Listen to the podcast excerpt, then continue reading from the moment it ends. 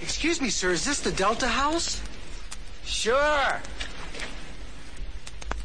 Come on in.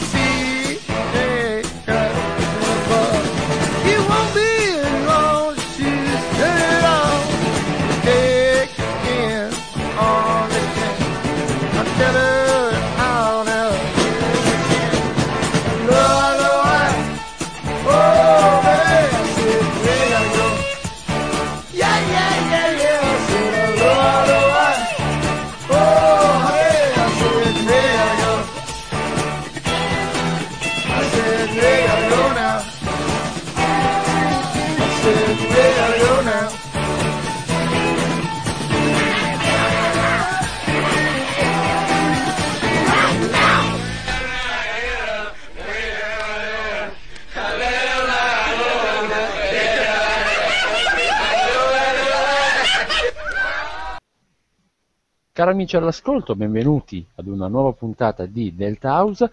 Io sono Andrea Cerno86 Cornaglia. In questa puntata, nuova puntata un po', un po' particolare, è una puntata che fa una cifra importantissima per Delta House perché con la mente ritorniamo un attimo a 5 anni e mezzo fa. Era il 6 marzo del 2010 quando tre ragazzi Teref, da Brawl e Luca 10 iniziavano una nuova trasmissione qua su Radio Plate, una trasmissione che andava a parlare di college, di football, di basket, eh, era una trasmissione molto varia, molto allegra, era la prima puntata di Delta House e oggi appunto 5 anni e mezzo dopo, orgogliosamente andiamo a presentare la puntata numero 100. Si sono alternati tanti conduttori, mi viene in mente Davide Pozzcavati, mi viene in mente Emilio Sirio Ratti e tanti altri che sicuramente ora mi, mi dimentico sia a livello di conduzione che a livello di ospiti. È un traguardo importantissimo per Delta House, io sono orgogliosissimo di condurre questa puntata, così, sono, così come sono orgogliosi anche i miei ospiti che vado a presentare partendo dal nostro regista Luca Domenichini. Buonasera Luca. Ciao, ciao, buonasera a tutti, onorato stasera di essere qua. Come al solito il nostro Andre Simone da Denver, Colorado. Ciao Cern, ciao Luca, ciao a tutti. Veramente bello poter celebrare questa puntata numero 100 e grazie di, di avermi aspettato per questa, ragazzi. È veramente bello. E purtroppo non aveva niente da fare, quindi con noi anche stasera Federico Vedovelli. Ciao Fede. Rimpiangi i tempi di quando eri studente anche te, comunque, sappilo. Sì, tantissimo, Eh, comunque, effettivamente. buonasera a tutti e contentissimo di essere qui con voi in questa puntata, in questo numero, tantissima roba. Puntata numero 100, puntata molto particolare eh, in cui vi abbiamo riservato, se non altro, due sorprese. Penso due sorprese graditissime ed iniziamo con la prima perché alcuni giorni fa, in occasione appunto del centenario della centesima puntata di Delta House, il nostro Luca ha organizzato una piccola intervista con, con il nostro boss, con Max, Max Jordan, il nostro capo, il gestore, il creatore di Playtusa, del forum, del sito, della radio, di tutto quello che c'è attorno a questo mondo. Ed è un'intervista, Luca, com'è andata? Eh, è andata molto bene, non è durata tanto, comunque un quarto d'ora per non appesantire la puntata, abbiamo fatto un, uh, overview da Delta House comunque a tutto, a tutto Playtusa, anche magari ri- ricordando anche dei, dei ragazzi che si sono alternati, che in questo momento non ci, non- non- non ci sono più.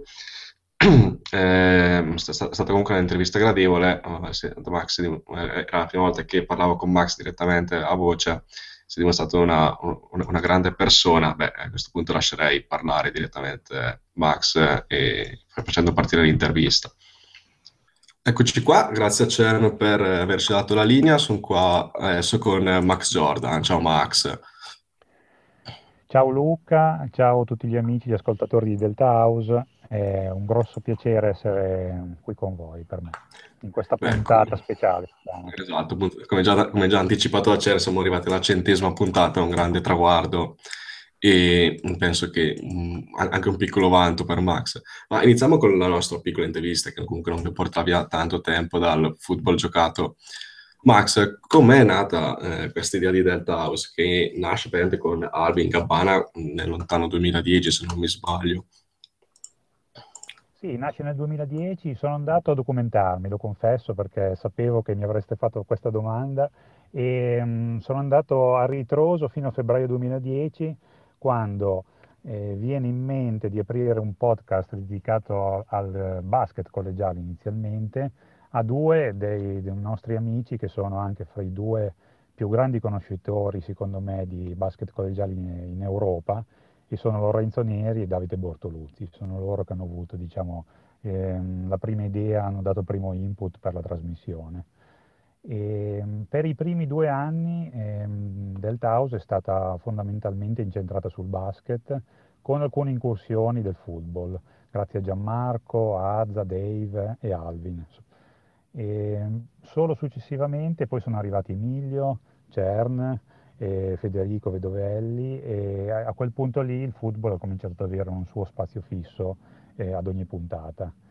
E in un terzo momento eh, sei arrivato tu, è arrivato Andre Simone, soprattutto con la sua grande passione, eh, col fatto di essere in America, che quindi poteva anche darci degli spunti in più ehm, proprio dal vivo. E, e quindi da allora siamo arrivati fino ai giorni nostri, diciamo. Beh, Andre, che questo ci ha, ci ha- ci ha regalato un paio di soddisfazioni come la presenza di Colorado State con interviste mm, con Tyson Brailo e Garrett Grayson, cosa che mai è successa in Italia praticamente. Sì, Sì, è eh, stato molto bello avere lui là perché da una parte può addirittura presenziare degli eventi eh, live come può essere il Combine, eh, ma eh, soprattutto ci fa capire la passione e tutti gli aspetti di contorno del, del mondo del college football o come anche del basket, che sono poi gli aspetti più significativi, più belli, ehm, anche se noi viviamo da lontano, eh, per gli stessi americani sono poi e quelle piccole cose che fanno la differenza e che tengono viva questa passione così grande sul mondo del college. Beh, so- so- solo per dire quanto Andre è appassionato, sabato è andato a vedere una partita di Division 2 di, di football in cui c'erano mille spettatori alla sua alma mater, tanto per far capire quanto sia invasato Andre. Eh, Perché, ecco, perché poi tutti hanno il ricordo della squadra di football del- del- della propria città, del proprio paese, in genere sono squadre di high school e, che però eh, calammitano l'attenzione poi di tutta la comunità. ecco. Assolutamente. Poi non so se sei d'accordo con me, comunque Delta House non è un podcast eh, come quello magari di, Bold on Life, Full Monday, Radio Bonanza. Diciamo che raccoglie un pubblico un po' più eh, di nicchia, no? eh, ma anche abbastanza minore. E secondo me essere riusciti ad arrivare a 100 puntate tra mille problemi e tutto, secondo me è stato un gran traguardo. Non so come la, la vedi te al riguardo. È un grandissimo traguardo, specialmente perché fra tutti gli sport americani non esiste un mondo più difficile da seguire, da raccontare di quello del college, per tanti motivi, perché ci sono tantissime squadre, tantissime partite e tutti gli anni le, le squadre sono praticamente stravolte, c'è un ricambio velocissimo dei giocatori e raccapezzarsi in questo mondo così variegato e mh, con così tanti giocatori, squadre di cui tenere conto è un'impresa. È un'impresa ancora più grande se eh, ci proviamo noi qui eh, dall'Europa, dall'Italia a raccontarlo.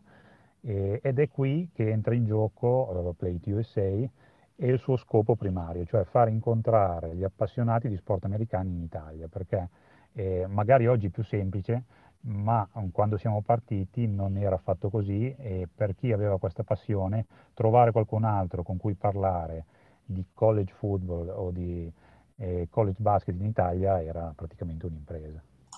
Eh, c'era Sirio che a un certo punto aveva detto che voleva fare, interessarsi anche al college baseball. Cioè, è stato veramente l'apoteosi di, di Delta House a quel punto. Esiste il college baseball effettivamente, ma non è così seguito neanche là perché ehm, è diverso il, il sì, sì, no. quello di baseball, ehm, non è così importante diciamo poi ai fini di passare professionista. Te c'hai un'università preferita Max così se, se ce l'hai, che, che segui con interesse magari?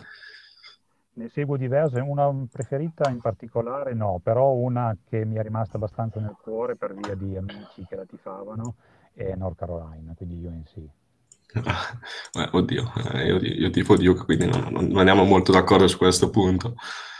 Eh, ok, eh, quest'anno però purtroppo penso che Delta House abbia un, probabilmente un, stato un grande dispiacere aver perso la parte basket con De Bro, Teref, Miglioratti, da, eh, il, il Crosilla, che quest'anno non ha potuto più portare avanti questo podcast. Mi pare abbastanza doveroso spendere due parole da parte tua per questi ragazzi che comunque hanno portato avanti tra live e altro il podcast fino a un, ottimo livello, presentando anche per esempio eventi come quelli di Treviso del, del, del, del camp per i rookie.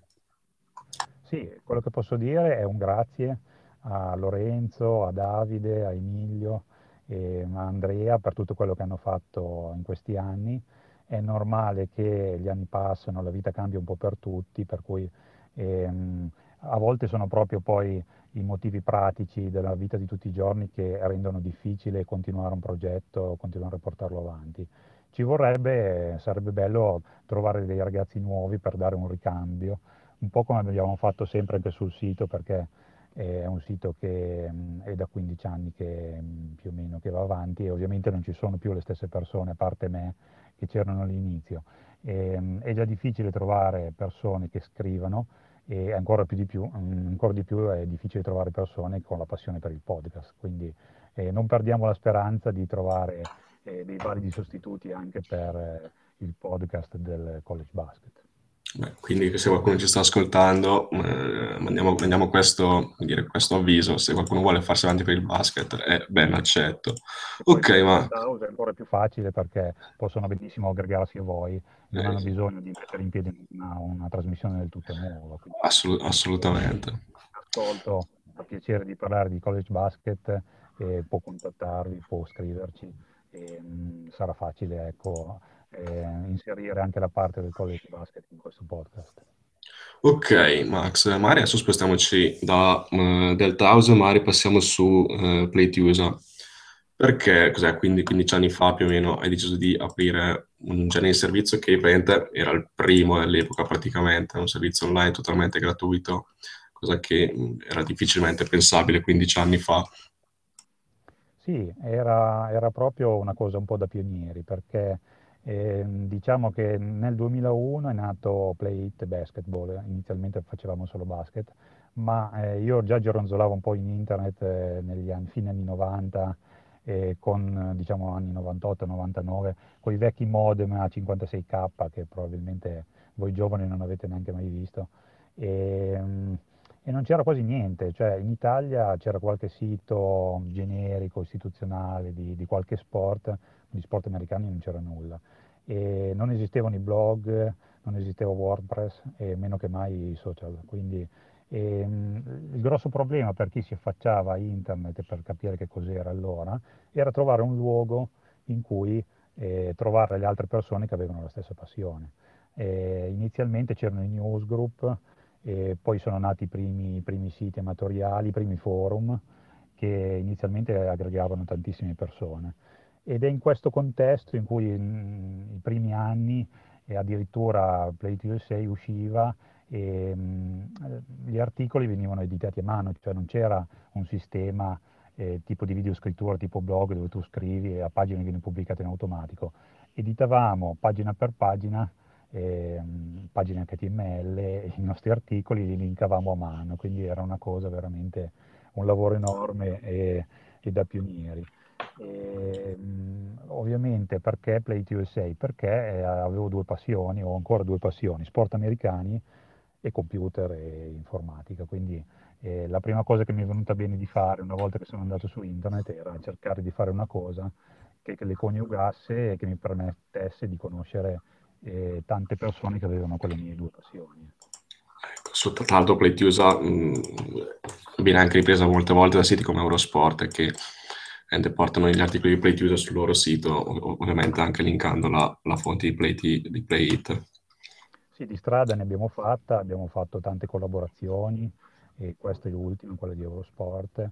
E abbiamo avuto la fortuna di conoscere anche tanti addetti ai lavori, ehm, tanti giocatori italiani che hanno provato l'avventura in America, ehm, che hanno anche scritto per noi, quindi è stata una cosa molto bella che ha alimentato la nostra passione e, e più arrivava gente, più arrivavano collaboratori ovviamente e più la nostra passione cresceva e questo avviene ancora tuttora anche se il mondo nel frattempo è molto cambiato. Ecco. Hai mai pensato che potesse avere questo tipo di successo, Playtesa, quando è nato? E magari qual è il tuo ricordo più bello, più caro che c'hai eh, a riguardo di questa piattaforma? No, ovviamente non ho mai pensato che potesse avere eh, chissà quale successo, non era questo e non è tuttora questo il mio, il mio fine. Mm, ricordi ne ho tantissimi, tutte le persone che ho conosciuto, le comunità parallele che sono partite da Playit e poi si sono staccate, sono diventate dei siti a parte o delle comunità a parte, e sempre comunque ehm, rimanendo in contatto e, e mh, collegati con noi tutti i ragazzi che hanno cominciato a scrivere da noi e poi sono riusciti a diventare giornalisti, giornalisti di professione e questa è una cosa molto, che mi fa molto piacere. E, mh, vorrei anche approfittare dell'occasione per ricordare due ragazzi speciali che hanno collaborato con noi per lungo tempo, che ho, ho avuto la fortuna di conoscere personalmente e che non ci sono più oggi. Vorrei ricordare in questa occasione Christian, che è il capo tifoso dei Celtics in Italia, ehm, e, e Alex Mazzolini, per gli amici da coach, che è un italo-americano che da bambino è andato in America, eh, ha giocato a football per UNC, ha, ha, fatto l'allenatore di football a livello di high school e ha collaborato per tanti anni con Radio Play It, con i suoi podcast e volevo ricordarli in questa occasione perché mancano tutti. Ecco. Io aggiungerei anche, se mi permette, anche Albi 14 che eh, solo un anno fa purtroppo ci ha lasciato. Ha collaborato con noi proprio su Delta House per parlare di college football. Esatto, che, che tra l'altro eh, faceva la mia stessa università che sto frequentando adesso. Eh, un paio di dati invece per riguardanti Playit, quanti, eh, so, quanti blog affiliati ci sono, quante visualizzazioni più o meno si, si, si è riusciti ad arrivare, qual, qualche statistica? Sì, Playit è molto variegato, c'è il sito, c'è il forum con decine di migliaia di utenti e c'è um, una, tutto un network di blog, di circa 30 blog, e come visualizzazioni eh, ne facciamo circa, eh, sono 200.000 al mese all'incirca, quindi non è male. Ecco. Anche se oggi, ehm, e soprattutto negli ultimi anni, la tendenza è che il traffico, um, un po' per Playit ma anche per altri siti, si sposta dal sito e ai social, quindi oggi eh, molti preferiscono comunque scrivere dei contenuti leggendoli su Facebook piuttosto che su Twitter e continuare le discussioni. Quindi il sito e il forum piano piano non stanno più diventando il centro di tutto, ma eh, tutta l'attenzione e il tempo che la gente trascorre è più sui social che non sui siti. Questo penso sia un po' una tendenza generale. Ecco. Sì, anche perché poi ci sono anche siti, magari anche concorrenti, ma rispetto a qualche anno fa, con la nascita di tantissimi siti diversi. Quindi magari... Eh, esatto. La concorrenza mm, è sempre un bene, secondo me, perché più se ne parla di sport americani, meglio è. E quindi eh, anzi, mi dispiace che molti dei siti che, fra virgolette, ci facevano concorrenza un po' di anni fa, poi mano a mano sono andati a sparire, perché comunque questa è una passione e dopo un po' di anni magari chi li portava avanti ha deciso di occuparsi di altro o di non avere più tempo per quello. E, ehm, la cosa che l'obiettivo che mm, invece è ancora attuale per PlayIt è, è quello di rimanere un punto fermo, perché oramai con tutti questi siti, ma anche tutti questi social, ehm, vedo che l'attenzione dei lettori è un po' dispersa, cioè è un po' sparpagliata qua e là. E spero che Playit riesca ancora comunque ad assolvere il suo compito di essere un punto fermo negli anni eh, quando si vuole leggere qualcosa o trovarsi di sport americani. Beh, mm, diciamo che anche risposta, risposta all'ultima domanda. Beh, Max, a questo punto siamo arrivati alla fine della nostra piccola intervista, del tuo piccolo contributo. Vuoi aggiungere qualcos'altro o, poss- o possiamo pure Voglio concludere qua? ringraziare tutti voi e tutti i nostri ascoltatori che negli anni sono sempre rimasti qui con noi e ci danno poi la voglia di continuare e di fare sempre meglio di anno in anno. Ok, grazie mille Max a questo punto e riprendiamo la trasmissione ridando la, eh, ridando la linea CERN.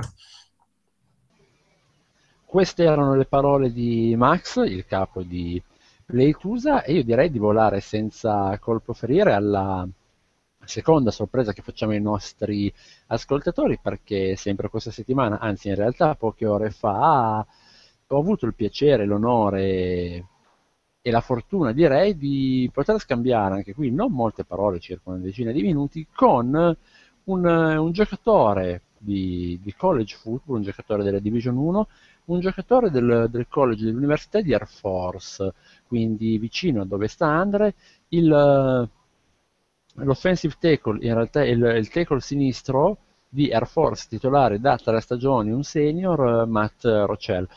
Grazie all'intermediazione di Troy, che è il responsabile dei media di, di Air Force, sono riuscito ad avere questa intervista. Matt, anche qua, è risultato un ragazzo molto simpatico, sebbene forse un po' chiuso. Ci ha raccontato tante cose, da partire dal recruit, la sua vita, al giocare in Division 1, ai suoi piani futuri. Anche qua, però, non, non sto a, a soffermarmi oltre e vi lascio con con l'intervista a Matt Rochelle, offensive tackle Air Force. Well, uh, Matt, uh, you come from uh, Georgia. Why did you choose the military career? And uh, in general, how do you fit in Colorado life? Um, I, I, initially chose it for um, the purposes of football because it allowed me to be able to play football. But um, yeah, being from Georgia, Colorado, is a little different. The culture is a little different, but the weather's perfect, and um, I really enjoy being out here. I'm I'm only used to southern people, so it was a good uh, change up.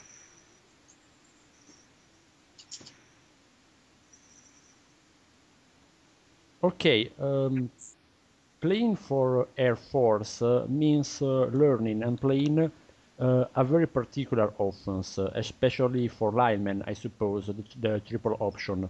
Has it been difficult to learn, and uh, how do you feel with that system now?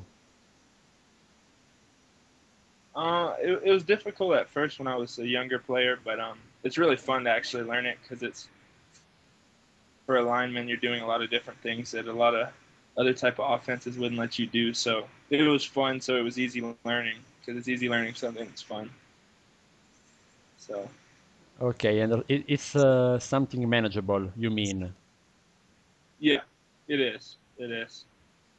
Well, uh, here in Air Force, uh, you have lived the, the worst, so 2013 season, and uh, the best, so 2014 season. of the recent history of the Falcons. How has it been living this change? Um, I mean, it's been cool when you have a bad season. Uh, it's just kind of depressing, and you it's hard to come down every day and work. But uh, last year when we had the good season, it's just everyone on the team, you know, they they feel better. It's just a happier place. That's the point of playing is to win. So it was just a lot better. Okay, and uh, talking about uh, coaches, what is your relation with uh, Coach Kaloun? Um, we we work more with our uh, specific position coach, and we're with that person um, almost all the time. Uh, as far as Coach Calhoun, we don't see him as much. He does more uh, higher level things, kind of walking around, making sure everything's going well. But we don't. We really work with our position coach. Okay, and do you feel well with him? With uh, with the position the coach, position the coach? OL coach. Yes, yes, I do. We have a good relationship. He's also from Georgia. Okay, uh, so in 2013 you have been uh, a little bit at the center of the attention because uh, you faced uh, your brother playing for Notre Dame at the time. How did you feel in that occasion? And uh, at the in the end, who won the, the matchup? Um, we didn't we didn't per se like actually go head to head. I think we did maybe a few plays, but um, I mean that was one of my best experiences playing um, against him. Just being able to see him, and uh, it was probably one one of the most memorable things I, I can say I've done in college football was to be able to play against him. I really enjoyed it, and I'm, I'm friends with some of the other guys on the team. Um, so so that was also cool being able to play against them. Okay, and um, talking a little bit uh, about the, the current season, uh, what are your expectations uh, and uh, which teams uh, do you see favorites in the Mountain West?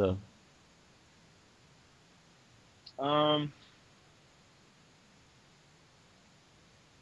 what do you mean by the last part of that question? Um, in, in general, I, I mean, uh, which are the teams in the Mountain West that you see uh, the most reliable to win uh, the conference? Uh, Um, we don't we don't really look that far ahead. Um, like like I said, we have Navy next, so um, we kind of take it one game at a time. Um, you know, last week was rough losing, but we just want to push forward. Um, as far as other teams in the Mountain West, I mean, every team can beat every team. We saw that. We've seen that in the past two years. So there's not um, any specific team that we put over another. Every week we hold each team as to be uh, re- really good. So we come out and work. So I don't know. Uh, anything can happen, really. So Okay, and uh, what in the, in, the, in the specific about the Falcons? You began the season very well. Also, the loss to Michigan State has been uh, something uh, interesting. You have done a very good match, a good, very, a very good uh, thing playing with them. what what what what's the question? I'm sorry. Uh, I, I, I said, uh, and what do you think about uh, the the Falcons season? You began well the season, and uh, also the match, uh, uh, also the match with the Spartans. Uh, also, the loss has has been uh, pretty good for you, for the team. Yeah, I mean, um, anytime you lose, I mean, it's devastating. But overall, I'm pleased with the season and just pleased with uh, being able to go forward and try to win games. Um, I think we have a close group of players this year, and uh, we're, we're just excited about every game. But um, no matter who we play, I, you don't want to lose. And that was hard for the team, but we're just going to move forward. Okay, in those years, uh, you faced uh, many talented players uh, and uh, many talented teams. Uh, which is the victory you remember with more pleasure, and uh, which is the best defender that you ever faced? Um, so the best victory, um, it's close behind. I mean, winning the Commander and went beating Army and Navy last year. That's always going to be uh, up there. But I'd say beating Boise State last year was a pretty exciting win for me. And I'd say that's my favorite. And as far as defenders, um, uh, I don't really know people's names, but I mean, I, I thought that uh, I thought that the Michigan State DN was very talented. He more so talented against uh, types of teams that they play, but he, he was very talented. But I don't I don't know names of people really. Okay, no matter. Uh, thank you so much. And, uh, and the last question, then I let you go, and uh, I still thank you so much. Uh, what are your plans and goals uh, for the future after you have finished your commitment to Air Force Academy? Um, I'm not sure. Uh, commitment to the academy or in the Air Force. As far as the Air Force, um, we don't. I put in for uh, different jobs, but they give it to you based on what, what the Air Force needs, and I put in for like um, logistics and uh, acquisitions and things like that. But it it just depends on what they need. Um, I might uh, try to coach maybe next year, um, or do something like that. But I'm not very, I'm not sure because it depends on what they need. Okay, uh, I understand. Matt, uh, thank you so, so much for your time. It has been uh, an enormous pleasure. Thank you so much. Thank you. Uh, bye, thanks. uh. Bye. E questo appunto era Matt Rochelle, che ringrazio ancora tantissimo insieme al suo direttore per le relazioni dei media, Mr. Troy. Bene ragazzi, torniamo sul- su un terreno a cui siamo un po' più abituati. Abbiamo saltato una settimana, abbiamo due settimane passate da analizzare, più una terza che sta per venire. Andre, volendo partire un po' da, da lontano, diciamo che questa week 2 e questa week 3 ci hanno detto, non ci hanno detto chi andrà ai playoff, ma sicuramente ci, hanno, ci ha detto, queste due settimane ci hanno detto chi non ci andrà ai playoff. Sì, sicuramente un paio di, un paio di squadre hanno già, hanno già salutato le loro chance di poter eh, andare ai playoff. Penso a Arkansas, per esempio, che da un discreto numero di esperti eh, davano come, come squadra favorita del, del ranking eh, o comunque possibile favorita della SEC West e con due sconfitte loro sembrano nettamente fuori. Aggiungerei una Auburn che alla week 2 ha vinto di poco e contro una brutta Jacksonville State e più tardi ne parleremo nella week 3 è andata eh, a perdere. Cern, chi, chi avevi in mente, scusa? Beh, le mie idee principali erano questi due nomi. Poi io ci metterei, vabbè, Boise State, chiaramente, perché se aveva qualche piccola speranza di fare playoff era tramite una stagione da 14 a 0 e invece è già arrivata una sconfitta, quindi i sogni sono più finiti. Mi viene in mente magari anche Missouri che è ancora in battuta, ma con delle prestazioni Orribili. dire, al, limite, al limite della decenza, bravo Fede.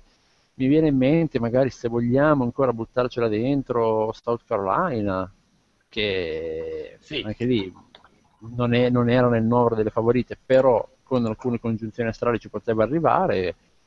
Diciamo che la rosa si è già ristretta un pochino. Beh, eh, diciamo anche Oregon che poi si è salvata con la sconfitta USC alla fine. Eh, vedi, direi anche- troppo presto per Oregon, no, è un- è una partita di fuori conference alla fine. Eh, però Cioè, comunque una se vincono la pazzesca. Pac-12 con una sconfitta possono farcela ai playoff, direi. Boh, eh, però, però alla fine con Michigan State, sai, se mettiamo che mi- adesso, siamo nel campo, eh, entriamo in una situazione che poteva accadere tra tre mesi, ma mettiamo caso che Michigan State vada in battuta fino al championship, la perde con, con Ohio State, mettiamo caso che vinca anche Oregon, chi porti tra Oregon e Michigan State a quel punto? Sì, no, eh, cioè il vantaggio i Buckeyes ce l'avrebbero se battono Michigan State, ma ci sono quattro posti, non so. Cioè, escluderli dai possibili contenders mi sembra un po' presto. Magari Mississippi State casca più in questa categoria. Sì, però Mm, loro erano già, come Erano- dire, abbastanza, mm, No, devo non dire, erano- adesso, mm, non erano visti per come squadra playoff quest'anno probabilmente, almeno secondo me.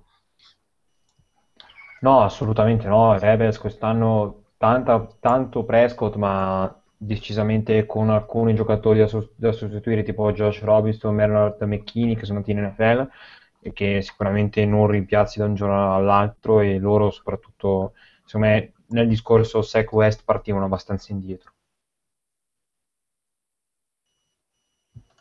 Beh, un'alt- un'altra che mi viene in mente che è già caduta è Tennessee, che comunque anche, le- anche lei era andata abbastanza alta.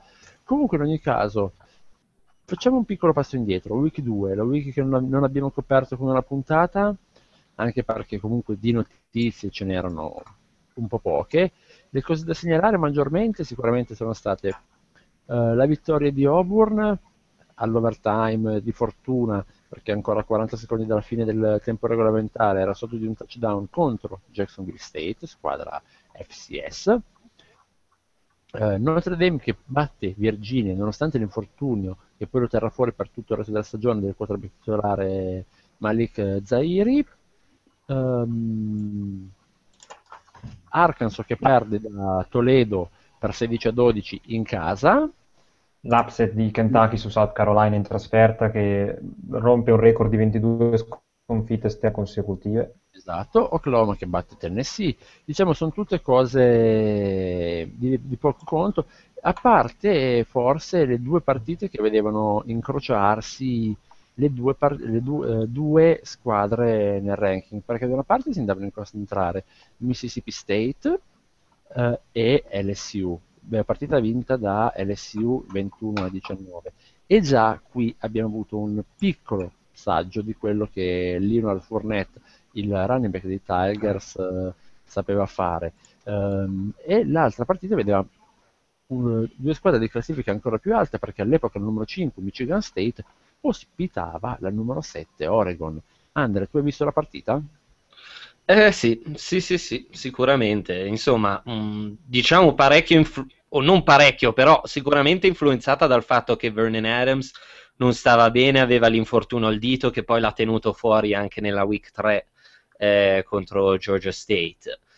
E comunque Oregon è sembrata in partita eh, quasi tutta la gara, magari non quanto suggerisce il punteggio finale 31-28. Cioè, a me Oregon sempre, ha sempre dato l'impressione di una squadra che stava cercando di tenersi in gara o, o di poter fare quel colpaccio finale. Cioè, Michigan State ha un po' controllato, ovviamente non hanno mai dilagato. La difesa di Michigan State non mi è parsa granché. Connor Cook non è certo stato spettacolare, il, sicuramente questo Connor Cook per me non sarebbe bastato per battere un Mariota, diciamo, eh, però ha fatto quel che doveva, 20 su 32, 192 yards, due touchdown, un intercetto, il running game trova un po' di risposte e i cornerbacks di, di Oregon veramente non hanno tenuto, tenuto banco e, e questo è stato il matchup un po' fondamentale secondo me della partita.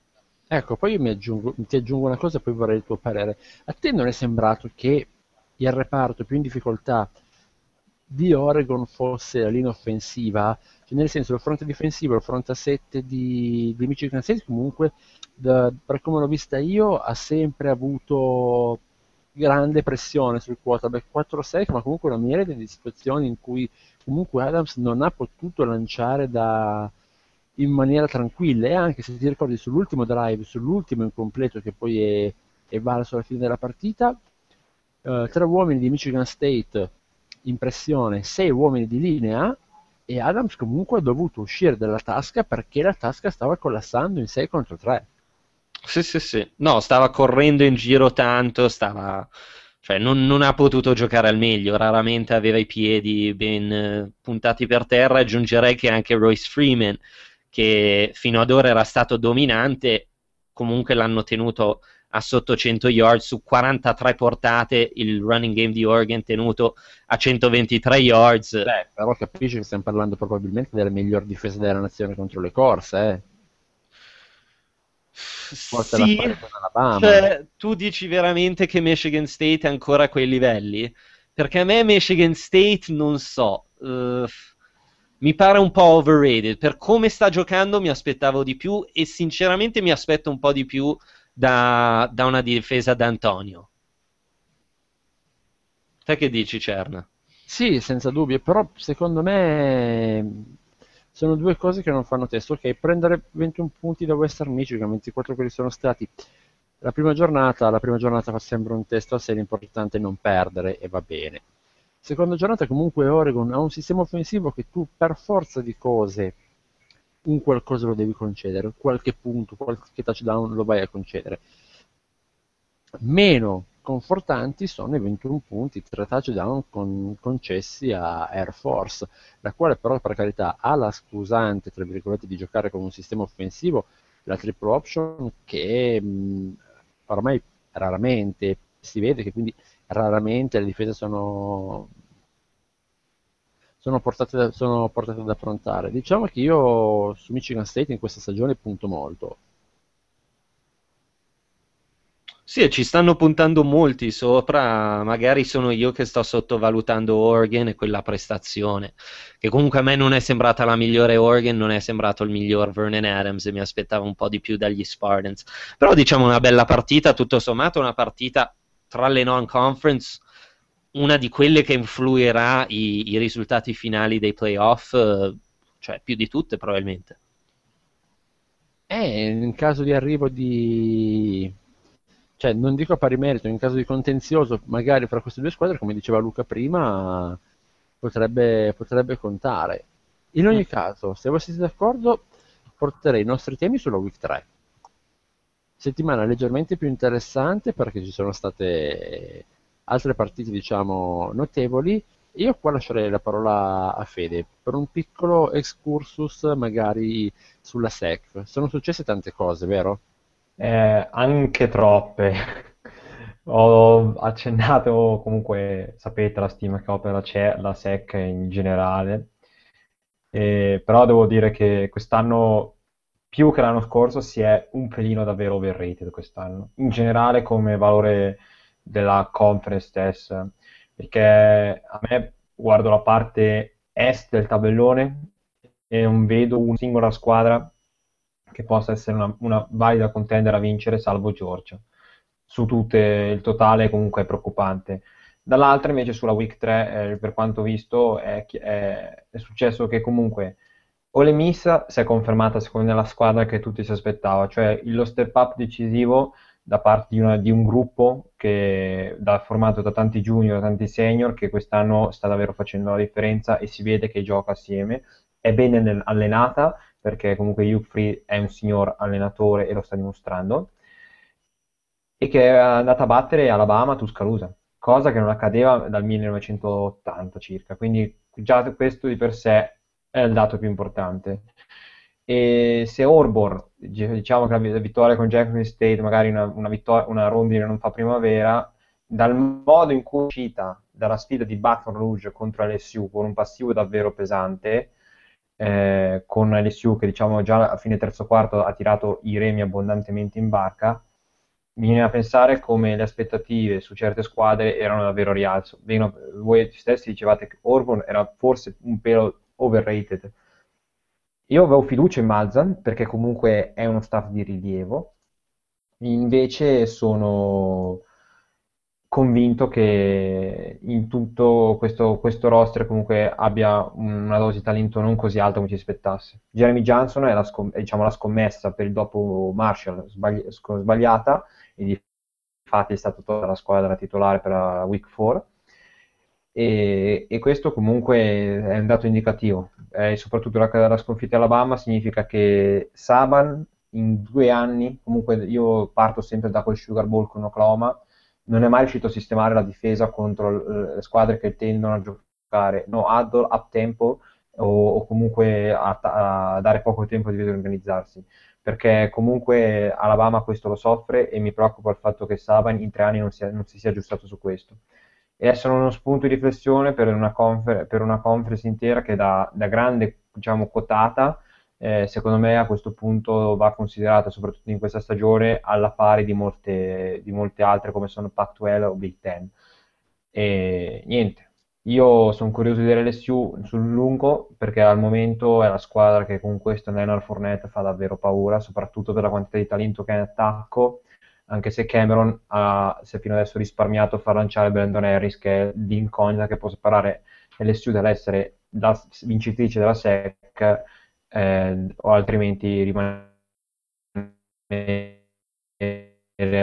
visto quella previsione ribasso come già accennato prima.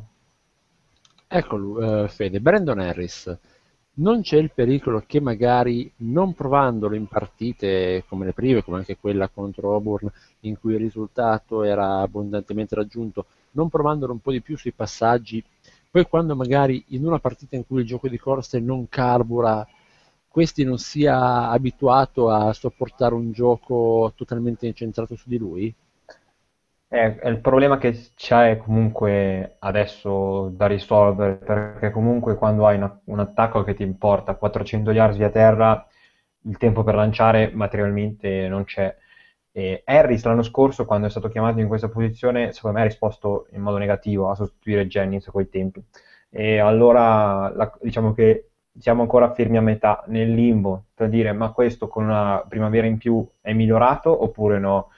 Eh, la cosa che mi mette un po' fiducia è che il core offensivo di LSU è tantissima roba, cioè secondo me davvero stiamo parlando di, di un attacco che a differenza di quello che di Alabama ha completezza tra running game dove le star ci sono perché Derrick Henry comunque non dico che magari a livello di talento è Leonard Fournette o viceversa, e non intendo aprire una discussione su questo, però a livello di quello che LSU e Cameron possono mandare in campo a ricevere in favore di appunto Harris è ben diverso. E questo secondo me potrebbe essere lo spiraglio di speranza che può dare a, a, appunto a, Harris la possibilità di portarla a casa anche nei casi in cui abbia difficoltà perché non dobbiamo dimenticarci che dall'altra parte comunque c'è una difesa che sta salendo di toni e sta, e sta venendo soprattutto allenata bene, quindi occhio alle su seriamente.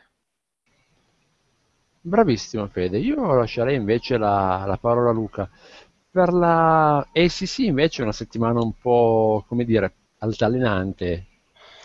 Sì, beh, oddio, eh, è iniziata per l'ACC la, una settimana già giovedì notte nel Thursday night tra Clemson e Louisville in contemporanea con la sfida di, Bro- di Broncos con Clemson, che stava per fare il classico Clemsoning a cui, a cui è tanto abituata, con Louisville che è andato a sbagliare nel finale ben due field goal per il, per il, per il pareggio.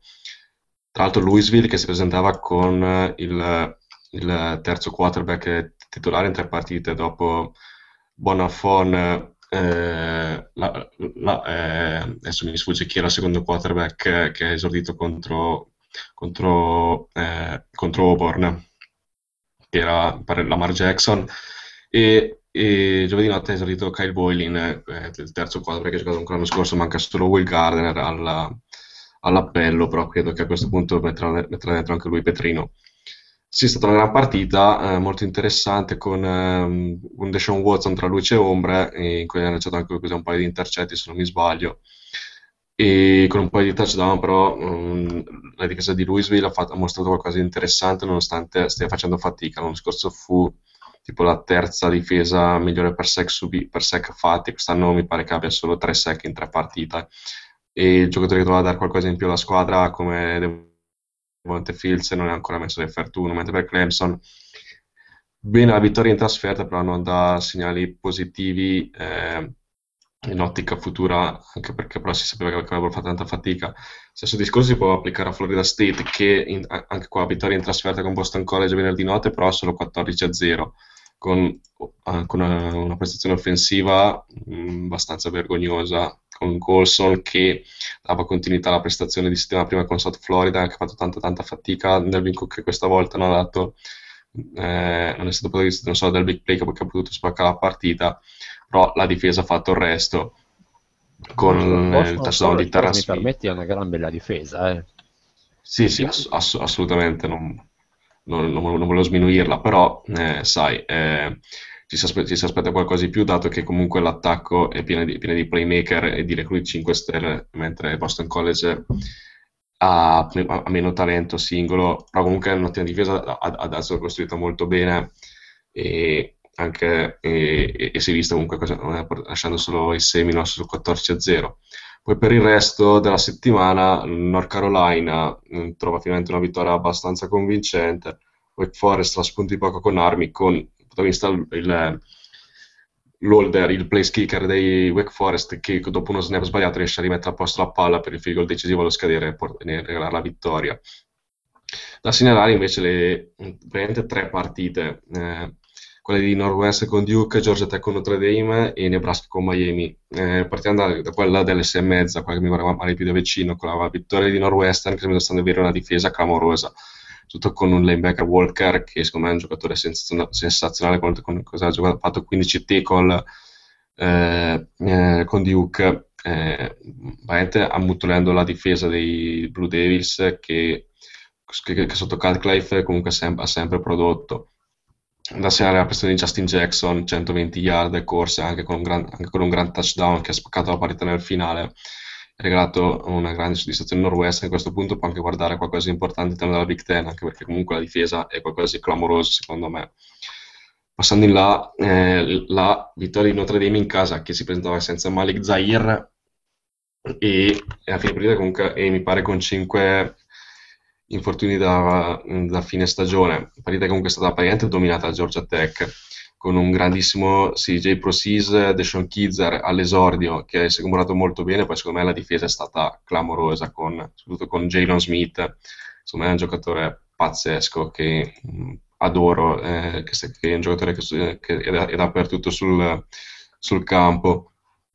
Eh, in, in mani- eh, veramente è stato qualcosa, una presenza incredibile. Da segnali è anche il fratello di Skov, che la, l'linebacker dei 49ers, eh, Skov, il fullback di Georgia Tech, che anche questa vita ha messo, ha messo all'efferto tre touchdown, cercando il, il, recupero finale ai danni di, eh, di, di, Notre Dame, ma non, ma non, è bastato, anche perché, anche perché la rimonta è arrivata con un, bel, con un po' di ritardo, nonostante i due touchdown e con meno di un minuto sul, sul cronometro per concludere la, il finale pazzesco tra, tra Nebraska e Miami, eh, finale mh, mm, arrivati in, in, overtime con eh, Miami che ha portato uno svantaggio di 23 punti nell'ultimo quarto, eh, eh, con Nebraska con, che è guidata da Tommy Armstrong, che d'altro probabilmente non, non era partita 4 touchdown, ma, bensì, ma anche ben, ben 3 intercetti. In 8 minuti ha recuperato qualcosa come 23, 23 punti e vado a pareggiare con, eh, con una two point conversion di Western Cup. Poi, nel, poi in overtime è stato intercettato proprio eh, in overtime nel, nel, primo drive disponibile e, e Badgley dalle 28 yard l'ha messa facile facile. Eh, per il resto, eh, segnalare solo velocemente la, eh, Iowa che vince con Pittsburgh in casa e per il complesso comunque per non una, gran, una, una settimana mediocre, anche sia a livello di risultati ma anche a livello di gioco delle varie squadre, secondo me. Benissimo, settimana dice Luca con alti e bassi, stessi alti e bassi che a mio modo di vedere hanno contraddistinto un pochino la Pac-12, vero Andre? Grandi che cadono, piccole che si rialzano, una grande confusione. Sì, sicuramente. Eh, la Pac-12 di talento ce n'è, ma magari manca una vera favorita, nel senso che un po' tutte possono vincere. E stavo guardando su ESPN oggi il College Football Daily, uno dei loro programmi sul college football. Pac-12 tra le Power 5 Conferences è quella con la più alta percentuale di avere una vincente della conference con due sconfitte. Questo ovviamente può, può danneggiare le possibilità della conference di, di farcela un, eh, nei playoff, ovviamente. Eh, quindi un, un, po' da monitorare e, ed è un po' continuata questa situazione, come dici te, Cern. Eh, Oregon vince facile, senza Vernon Adams, col sostituto Loki, ora entrambi hanno esperienza in partita.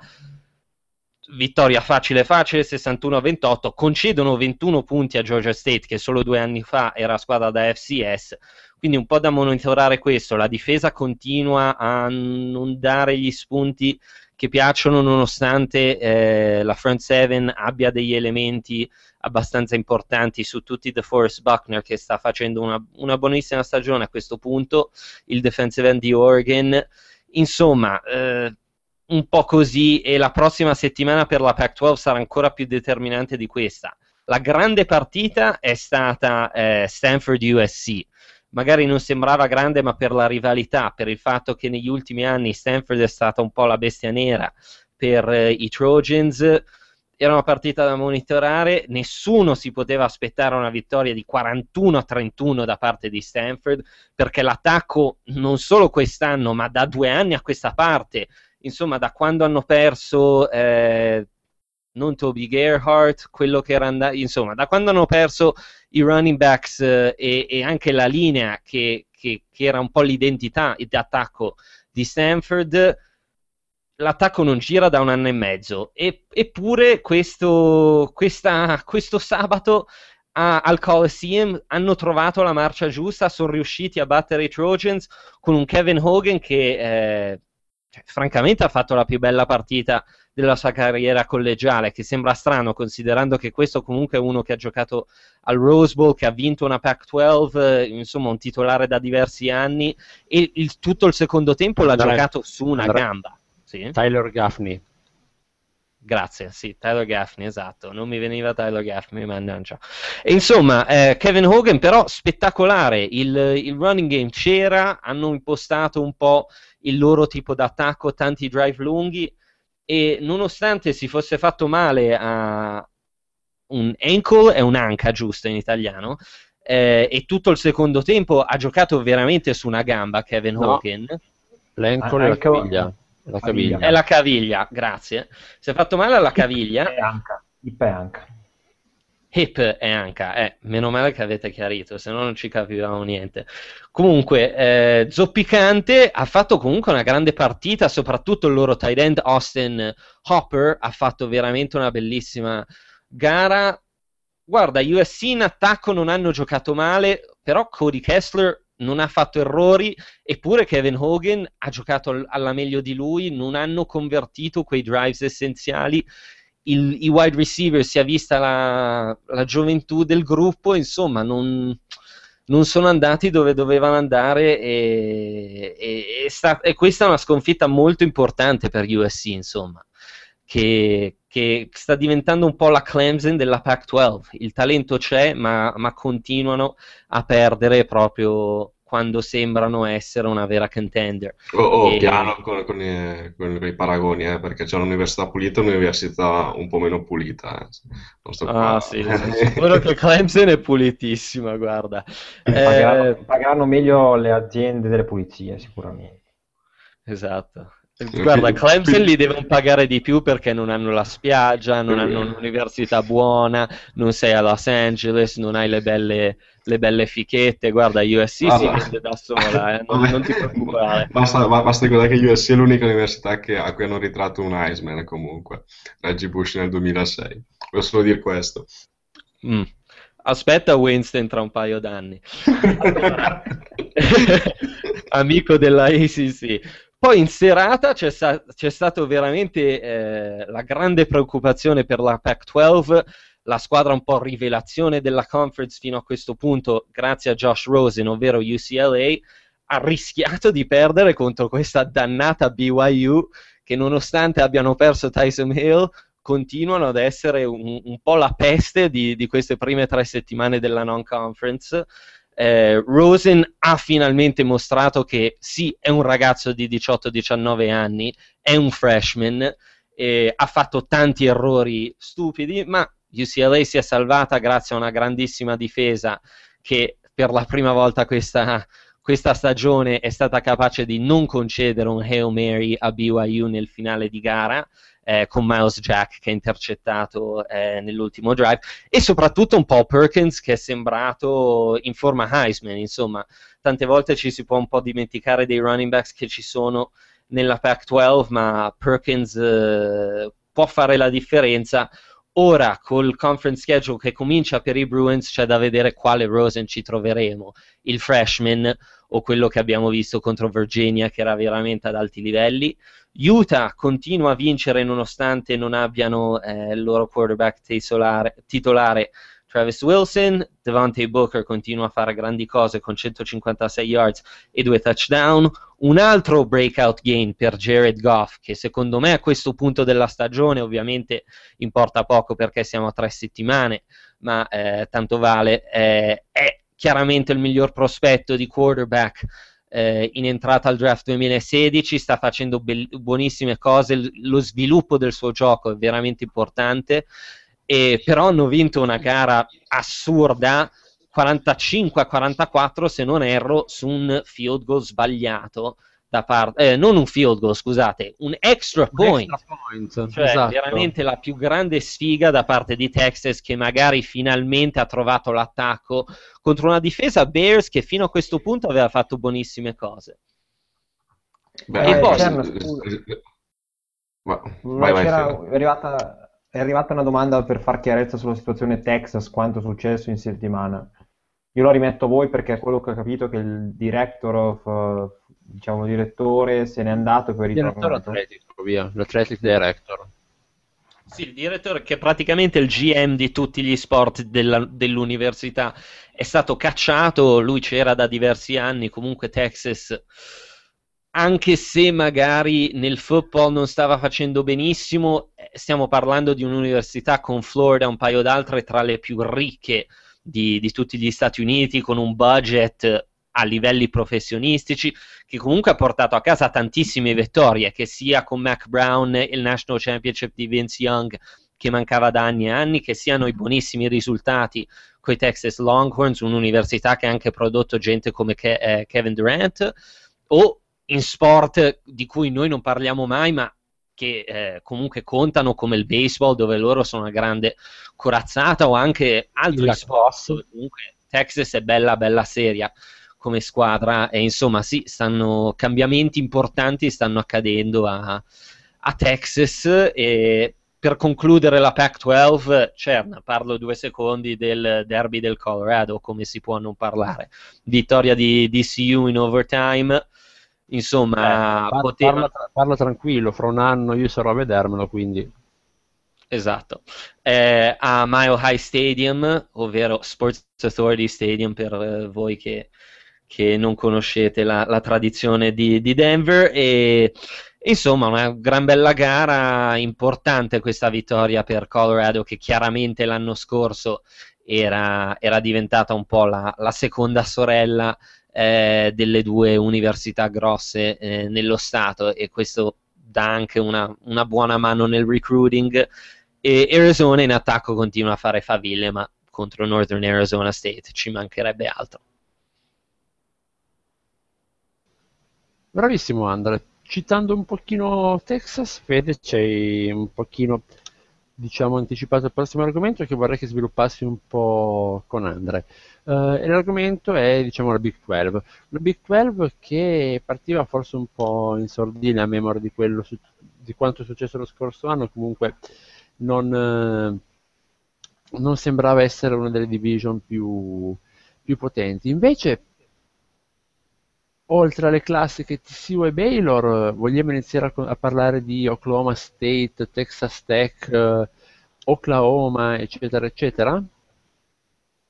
Ma eh, le due di Oklahoma sicuramente meritano, che comunque sono programs abbastanza seri che fanno eh, recruiting eh, importante, che hanno una tradizione importante, dei coach che hanno vinto Bowls BCS in passato, che hanno prodotto eh, buonissimi prospetti anche a livello NFL. Insomma, sono Sempre. due program. Sì, ma ce ne sono mille altri, Bradford sicuramente. Eh, e, e poi sì, ci sono le incognite come Texas Tech, che c'è da vedere. Texas Tech fa, cioè, fa seriamente o è Arkansas che era così sopravvalutata che pure una mediocre Texas Tech riesce a batterla senza problemi. Eh, questo va ancora valutato. Texas Tech per me è sempre stata una squadra abbastanza pericolosa eh, per il loro attacco. Eh, se non erro, però, ora come ora il loro attacco non è che stia neanche girando eh, benissimo. Poi Beh, diciamo Eh. che la durezza di Texas Tech non dobbiamo più aspettare tanto per vederla fra quattro giorni CTCU. Sì, esatto. Ora che comincia lo schedule di conference, io più che altro la Big 12 hanno fatto un non-conference così cioè, poco esaltante, diciamo, magari Oklahoma e Texas a parte, povera Texas che le sta perdendo tutte. E quando comincia il vero conference schedule nella Big 12, per me succederà un po' quello visto già adesso con la SEC e la, e la Pac-12, perché la Big 12 a me sembrano tutte squadre un po', un po' identiche, un po' a- allo stesso livello. E soprattutto squadre tutte spread, attacchi forti che possono mettere su tanti punti, ma difese che eh, crea- avranno molti ma molti problemi eh, tra, tra un paio di settimane. Quindi eh, è una delle conferences che per me sembra più, più aperte di tutte. Sì, io invece qua chiamo un po' in causa fede. Vorrei un tuo parere su, su Oklahoma, che ha trovato in Baker Mayfield un giocatore, un quarterback che forse neanche loro si aspettavano di trovare. E forse non era solo questo il punto che mancava ad una squadra che già ha giocatori come buoni- un buonissimo running back come Samaje Perine, eh, buonissimi wide receiver come la. Starley Era il, era il quarterback il pezzo che mancava? Eh, secondo me sì, per il eh, tipo di attacco che tendono a giocare loro, eh, secondo me serve davvero uno come Mayfield, che secondo me è il prospetto che corrisponde a quello che loro cercavano. O meglio, non che Trevor Knight fosse inferiore, però il problema è che secondo me, il, come ha accennato bene Andre, il discorso della difesa, se tu vai a concedere 38 punti ai Tulsa Golden Hurricane, eh, vuol dire che qualcosa eh, non è che giri completamente dal reparto difensivo. E secondo me questo è un po' il- la questione della Big 12 e Sì, appunto però- Clo scusami se ti interrompo, comunque Tulsa eh, è cioè, storicamente una squadra che ha fatto dell'uptempo, comunque delle sue... Cioè è una squadra che ha fatto tutto dell'attacco e poi se ne prende appunto 60, 50, quello che sia, però intanto offensivamente Sì, eh, li fa tutti, segna. Sì, è chiaro, però io rilasciandomi dal discorso è il quarter che manca. A mio giudizio sì, comunque perché l'anno scorso secondo me su questo un po' sono mancati. Eh, io mi ricordo che anche in sede forse di fantasy Trevor Knight era abbastanza quotato all'inizio e ha avuto una deblush perché proprio le cifre sono andate in calo. È ovvio che magari fai Una? l'esploit Una? un- una deblush. Cioè, una debacle. The Black. Ehm, però eh, a questo punto davvero penso che cambiare la posizione, darlo a qualcuno che magari come appu- appunto è Mayfield eh, sta dando i risultati che secondo me loro speravano in attacco. Poi eh, ovviamente li vedremo in difesa più avanti anche loro.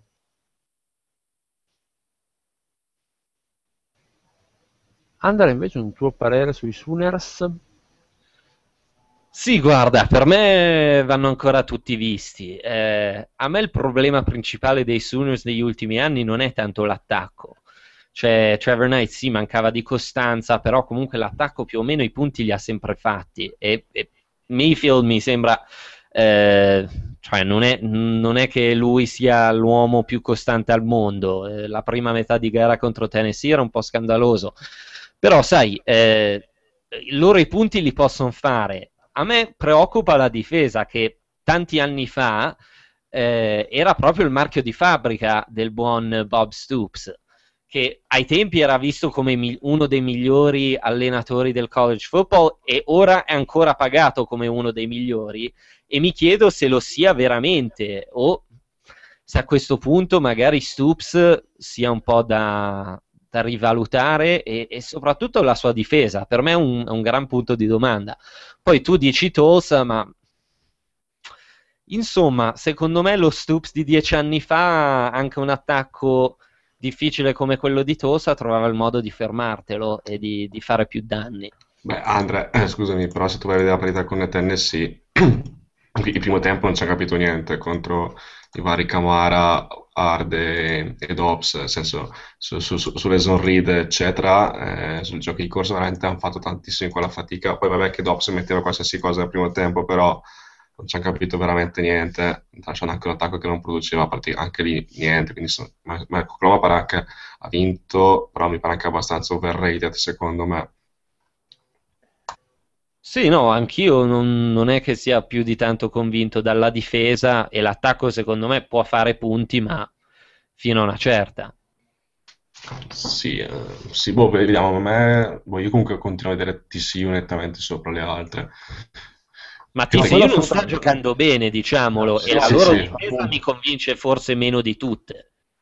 Sì, sì, ma boh, non so, a me, a me Oklahoma comunque mi piace ancora abbastanza poco. Poi vediamo tra, tra l'altro cos'è scena sabato con, con, la, con, un assistente di Baylor che era in panchina per Tulsa, Oklahoma, non so se a spiare o è stato, o fu, è stato invitato dal, dal coach di Tulsa che era l'ex coordinator, coordinator di Baylor, Montgomery.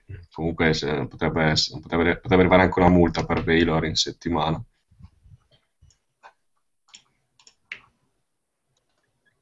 Sì, Big 12, un, un po' così. Io eh, prima di, di, andare oltre vorrei sentire un piccolo parere da Cern sulla Big 10, che in termini di top 5 sia, sia forse la, la, conference un po' più discussa eh, al momento. O se non CERN, cominciare un po' un discorso noi e poi sentire il mastro. Eh, vai Luca, inizia Luca che parla no. Beh, la Big, la Big Ten, eh, vado un attimo al calendario delle ultime settimane. Comunque, eh, sabato male Ohio State che con eh, Northern Illinois ha rischiato veramente tanto. Poi è uscito il loro talento, il loro talento difensivo e l'hanno raddrizzata comunque con i due intercetti nel finale. Eh, la Big Ten... Mh, mm, No, eh, ma soffermiamoci su Ohio State e Michigan State, lasciamo stare il resto della Big Ten per ah, ora. Ah, okay. eh, cioè, io veramente non, non, so voi, ma a me è sembrato il peggior Cardell Jones mai visto. JT Barrett non sembra per niente lo stesso. E l'attacco è veramente limitato. Cioè, a me, Urban Meyer per me deve veramente fare una Beh. scelta, perché sennò questa questa stagione va per niente come beh, dovrebbe. In, beh, in settimana eh, comunque dovrebbe arrivare qualcosa di qualche cambio importante a livello di coaching staff, almeno si sta parlando così, ma parlo cambio di play calling e, e a livello proprio a livello di staff, magari un cambio di play, di, di, di, di play calling e, cose simili.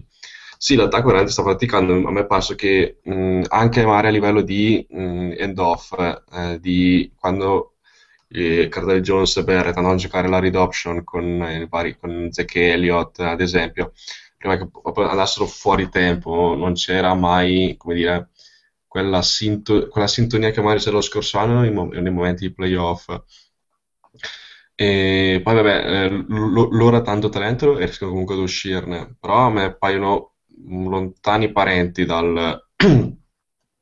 dall'Ohio State schiaccia sassi dallo scorso gennaio. C'è anche da dire che se ancora a settembre le squadre sono ancora in rodaggio. Mm. Sì, ma da ottobre in poi erano devastanti in attacco, cioè non, non, non diminuiamo neanche quello fatto nella regular season da JT Barrett perché erano veramente devastanti. Cioè, da Urban Meyer nelle ultime tre weeks sta facendo tra i, i, i peggiori totali della, da quando è Ohio State in attacco. Sì, sì, eh, non so se ti ricordi, ne, ne parlo con te forse, ecco, quando ti dicevo che secondo me entrare in stagione con due quarterback eh, sulla stessa linea e non, sai chi sarà titolare, secondo me è una cosa che può essere dire, un po' de- deleteria per la squadra, anche perché per la stessa missione di Urban Meyer Dal Jones, Ohio State il quarterback finché non sono entrati in campo con Virginia Tech non sapevano chi fosse il quarterback titolare e Carda Jones ha saputo solo mh, 30 secondi prima di entrare in campo. Secondo me anche, anche questo, ma a livello psicologico e, e, altro, può aver influito sulla squadra, non sapere chi eh, prenderà la palla do, do, dopo lo snap.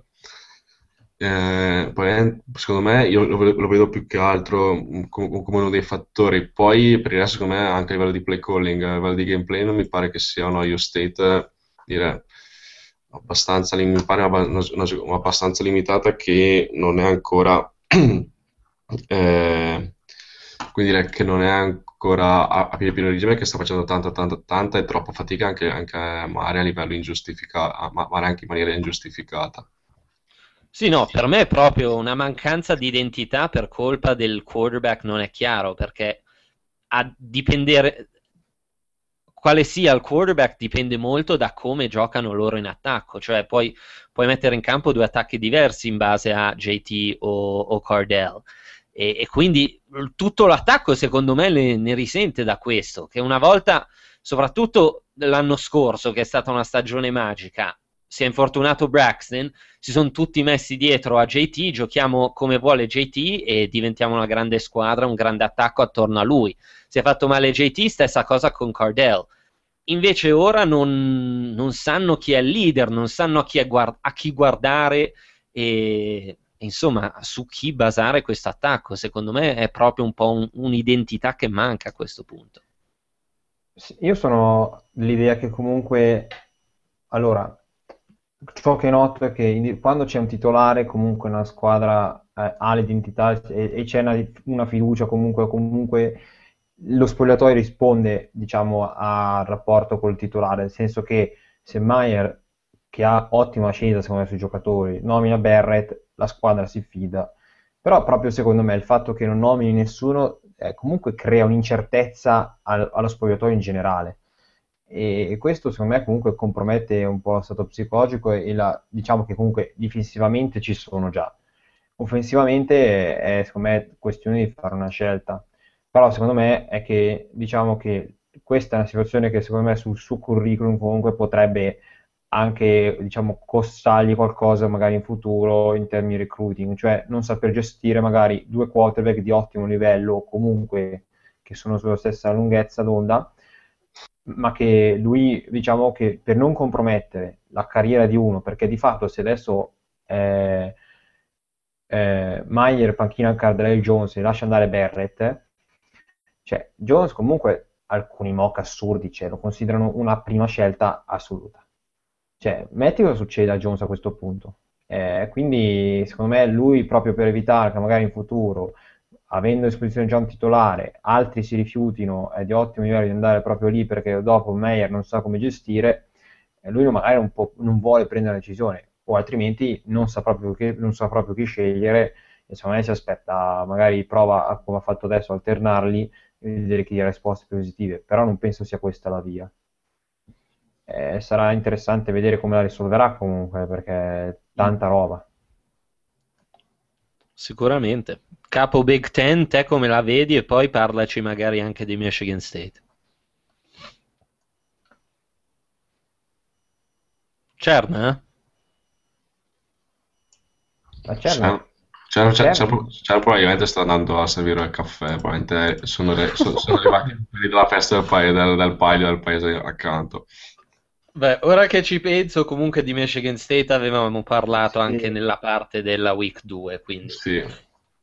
Era da Beh. citare Norwe- Northwestern. Beh, no, più che altro bisogna citare eh, in questo momento...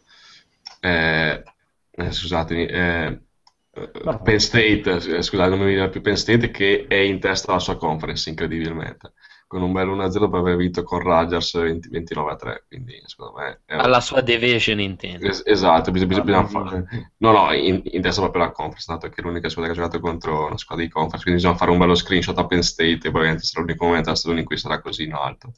Sì una Rutgers dimezzata perché hanno appena sospeso tutti i migliori giocatori. E il coach tra l'altro eh, e il coach, esatto, tanto esatto, per non farsi mancare nulla. Un grande applauso. Hackenberg è riuscito ad arrivare oltre le 100 yards, Luca, per la cronaca. Eh, no, non lo, lo so, non, non, ho idea, però non credo. no, no. Controllo, Invece... ma volevo un vostro parole da Luca. Mi ricordo che in preview esatto. sottolineava, eh, mi pare, Pardieu come comunque trasferta ostica. Però il primo impatto non è stato positivo. Eh, perché no, comunque... sicuro? Sì, sì, mi ricordo di averlo letto. Da, da considerare la difficile trasferta a, a, a Pardieu. Quindi... Di chi? No, eh, forse, forse eh, ti sbagli, eh. forse, forse, ti sbagli perché pur di non ne ho mai parlato. Eh. anche perché non so neanche che, che- che squadra abbiano, quindi... No, parliamo di, parliamo di Northwestern. Esatto, bravo Fede, Northwestern mi sembra opportuno. Buttati, tanta Fede. roba, tanta roba. Eh, l'aveva l'aveva detto Luca, eh, difensivamente sono una squadra che sta in campo bene e che sa il fatto suo. Poi io adesso Luca, non, non per offendere, però Duke non è una grande potenza, diciamo. Eh, però c'è il fatto che comunque hanno un'idea almeno, cioè questa è una squadra che difensivamente sa quello che fa e sa mettersi in moto e di fatto sopperisce a un attacco che volenti non volenti non è proprio chissà cosa, però fatto l'upset di Stanford è sempre prima giornata. Sarà interessante vederla poi più avanti, tipo con Minnesota, Michigan, queste prime partite qua che arriveranno a ottobre. Però bel lavoro per adesso dei Wildcats, non so se avete altro da aggiungere, se no potremo tirare avanti. Beh, due parole su Michigan, però dai, che sono 3-0 con, eh, con- con la nuova, con la nuova era Arbo. C'è No. Armaric, c'è Armaric. Veramente hanno perso contro Utah. eh. Ah, sì, Due a scusa, sì, sì, sì, sì, scusate, però comunque è un, un buon inizio per Michigan. Eh, C'è, vuoi aggiungere, vuoi, vuoi far- vuoi- vuoi aggiungere due, vuoi aggiungere due- due- due parole su Michigan? Ma da dire ce n'è po- c'è poco.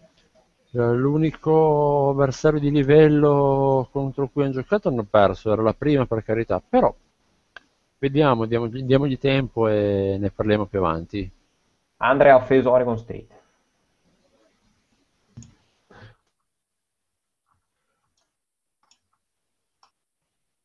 Ho Quindi? offeso Oregon State. no?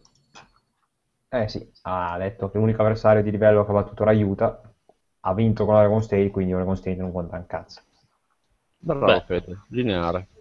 Beh, non sono anche tutti torti alla fine. E sai, e sai che tengo, tendo a darti ragione, eh? se l'ho detto intendevo dirlo, dai. Eh, Ma i migliori giocatori delle migliori squadre alla fine l'abbiamo appena detto, cioè abbiamo fatto tut- tutto il giro, abbiamo parlato un sacco. Beh, scusa, per te chi è la migliore squadra di tutta l'NCAA al momento? Al Ma non, momento. può- ma non puoi dirlo. Come TCU no?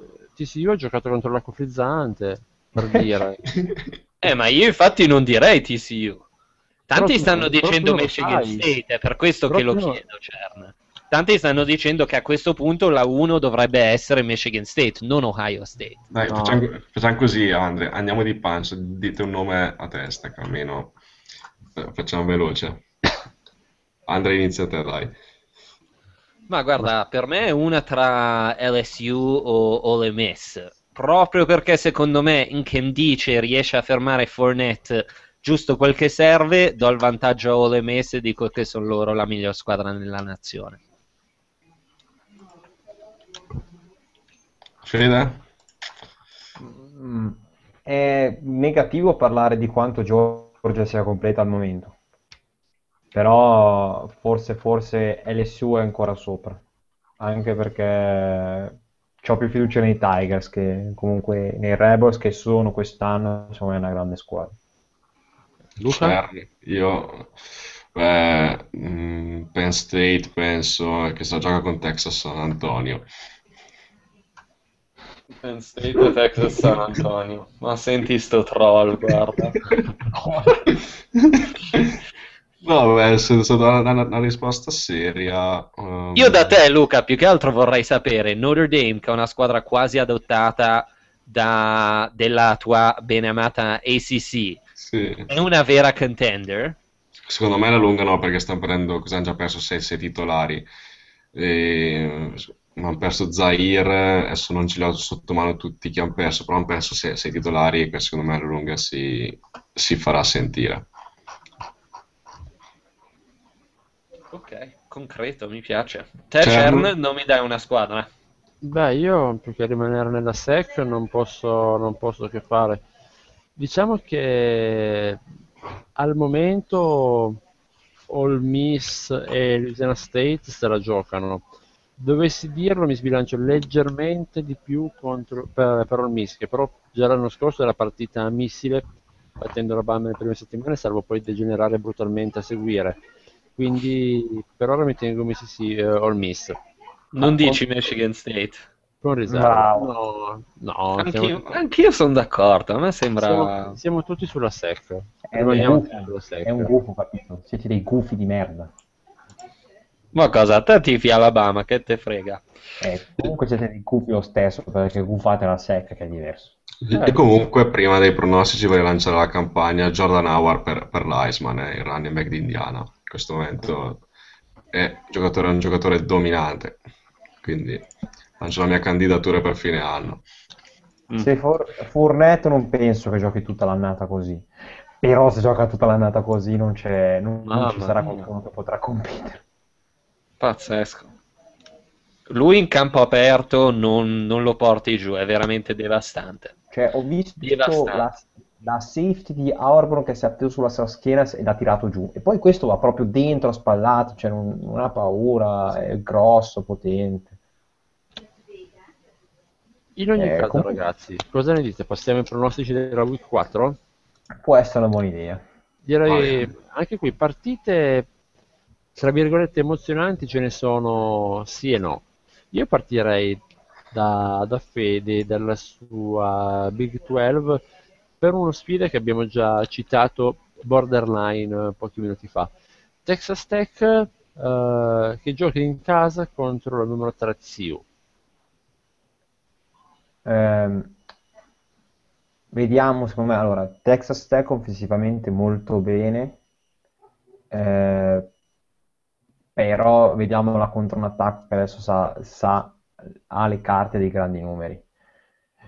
Ehm, il fatto di giocare a, al Lookbook in Texas, cioè in casa di Texas Tech, secondo me è positivo, però non penso che Patrick O'Mahones, il quarterback eh, di Texas Tech, possa riuscire a averla meglio su questa TCU. Però il fatto è proprio che siamo ancora all'inizio, in fase di rodaggio, l'upset non è che è impronosticabile, però io penso che comunque vado con TCU abbastanza sicuro.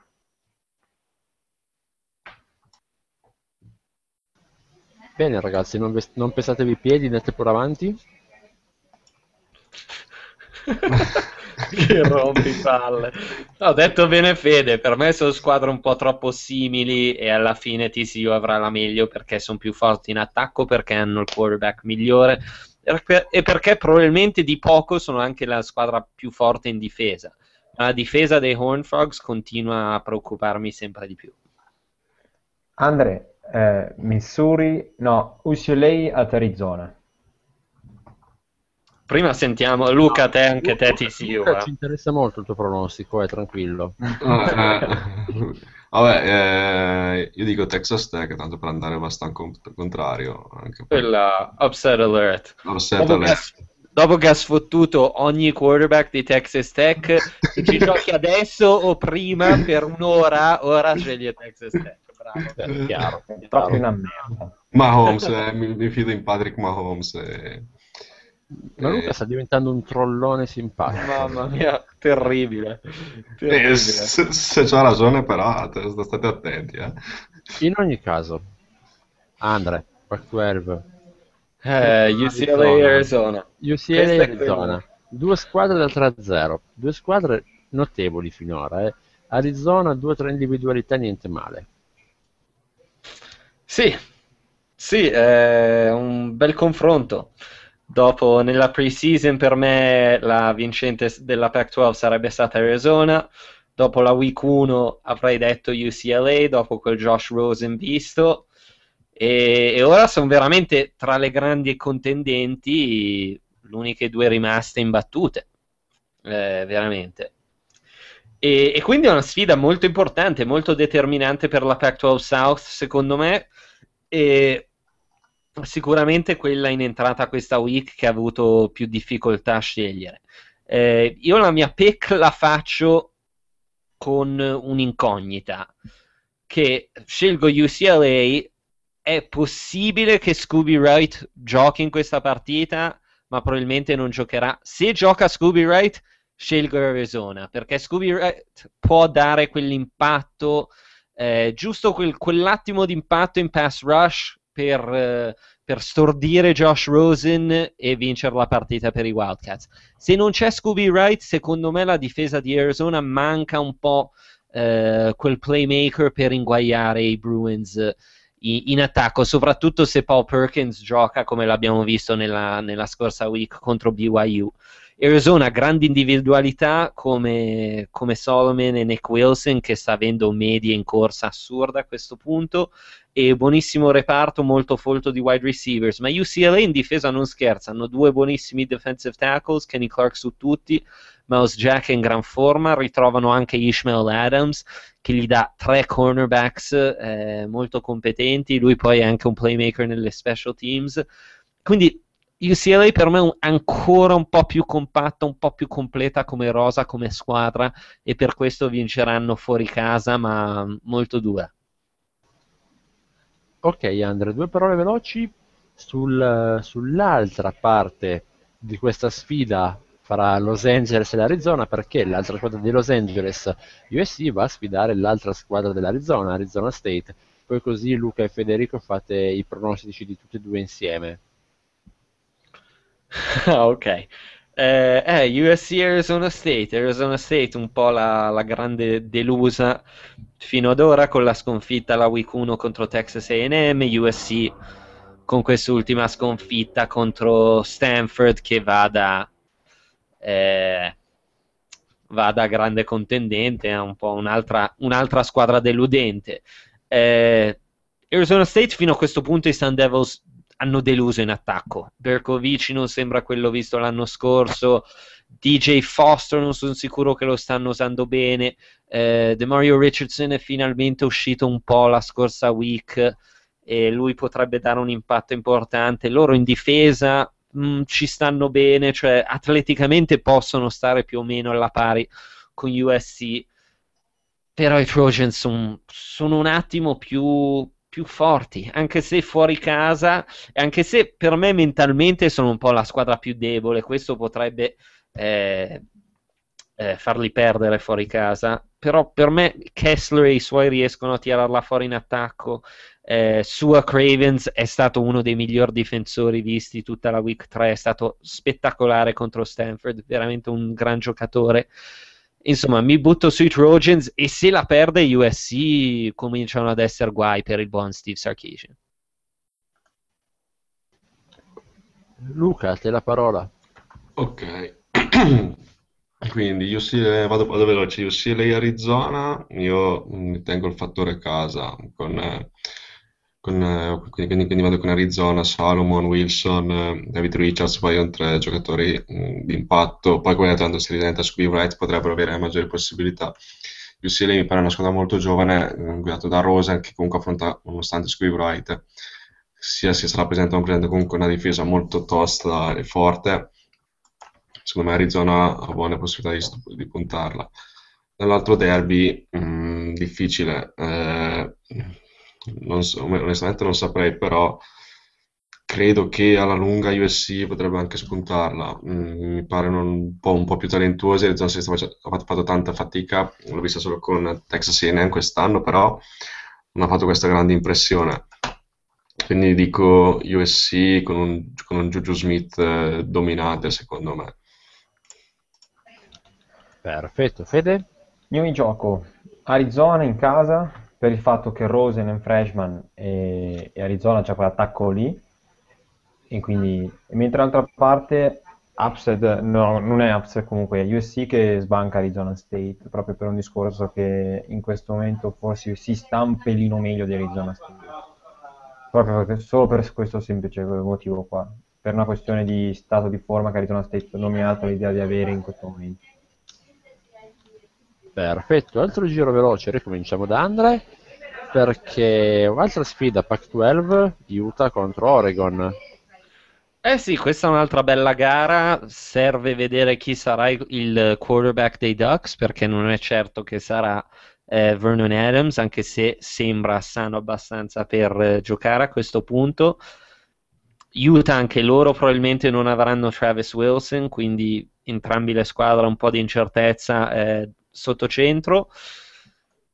E direi che, che, se questa fosse giocata a Utah, darei gli Utes come favoriti perché il, il, loro modo di giocare, il, il, modo in cui questa squadra è impostata è proprio il modo in cui eh, squadre come Stanford hanno, hanno, battuto questi Ducks in passato. È proprio, è proprio, la debolezza di questa squadra che gioca così up tempo e spread. Quando trovi la squadra fisica che riesce a corrertela eh, giù le linee, eh, spesso perdono e di fatti l'anno scorso fino ai primi tre quarti era una, una gara abbastanza eh, sentita però in casa Oregon e, Utah comunque in difesa sì sono sempre forti ma non sto vedendo la stessa Utah dello scorso anno per poco penso che Oregon comunque sarà impattata non sarà lo stesso attacco dei Ducks ma di poco i Ducks la scamperanno in casa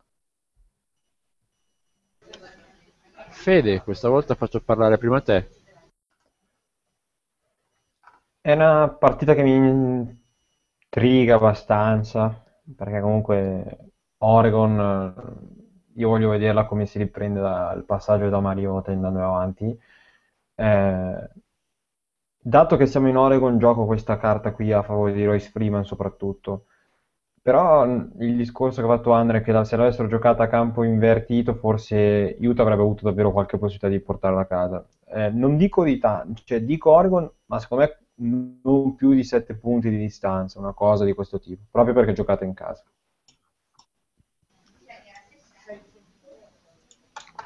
Eh, io dico Oregon con un Verno Adams che farà 400 yard secondo me su passaggio e 4 touchdown. E lunedì mattina ci sarà gente che vorrà chiedermi trade per Vernon Adams no beh a parte gli scherzi eh, mm, io vedo Oregon leggermente favorito anche perché Utah eh, quando ho visto con Michigan non mi ha per niente impressionato quindi dico Oregon ma anche con un paio di possessi di vantaggio ha perso tutta la serietà che aveva prima Cern sì, l'ha ceduta a Fede. Eh, veramente. Peccato. Eh, vabbè, Peccato. conoscevo una brava persona, adesso eh, ne conosco un'altra. Esatto. In ogni esatto. caso, signori, in qualche modo la storia è stata fatta. La puntata numero 100 di Delta House è giunta alla fine. Ringrazio tutti voi che siete rimasti all'ascolto fino alla fine della puntata. Ringrazio in particolare il nuovo serio Federico Vedovelli. Grazie Cer, sono veramente parole d'oro quelle che stai esprimendo in, in, un matrimonio che abbiamo passato assieme e tutto il resto non ho mai sentito così belle parole, quindi grazie davvero. Ringrazio tantissimo il lontano Andrea Simone. Eh sì, veramente, con la puntata numero 100 si raggiungono diversi traguardi. Federico diventa finalmente serio, Luca perde tutta la sua serietà, e la SEC ufficialmente è mediocre ai livelli di tutte le altre Power 5. Veramente, col, con l'accento abbiamo cambiato capitolo, Cern, e non vedo l'ora di vedere quello che ci porterà a questo futuro questa nuova eh, college football. Questa nuova esatto, esatto.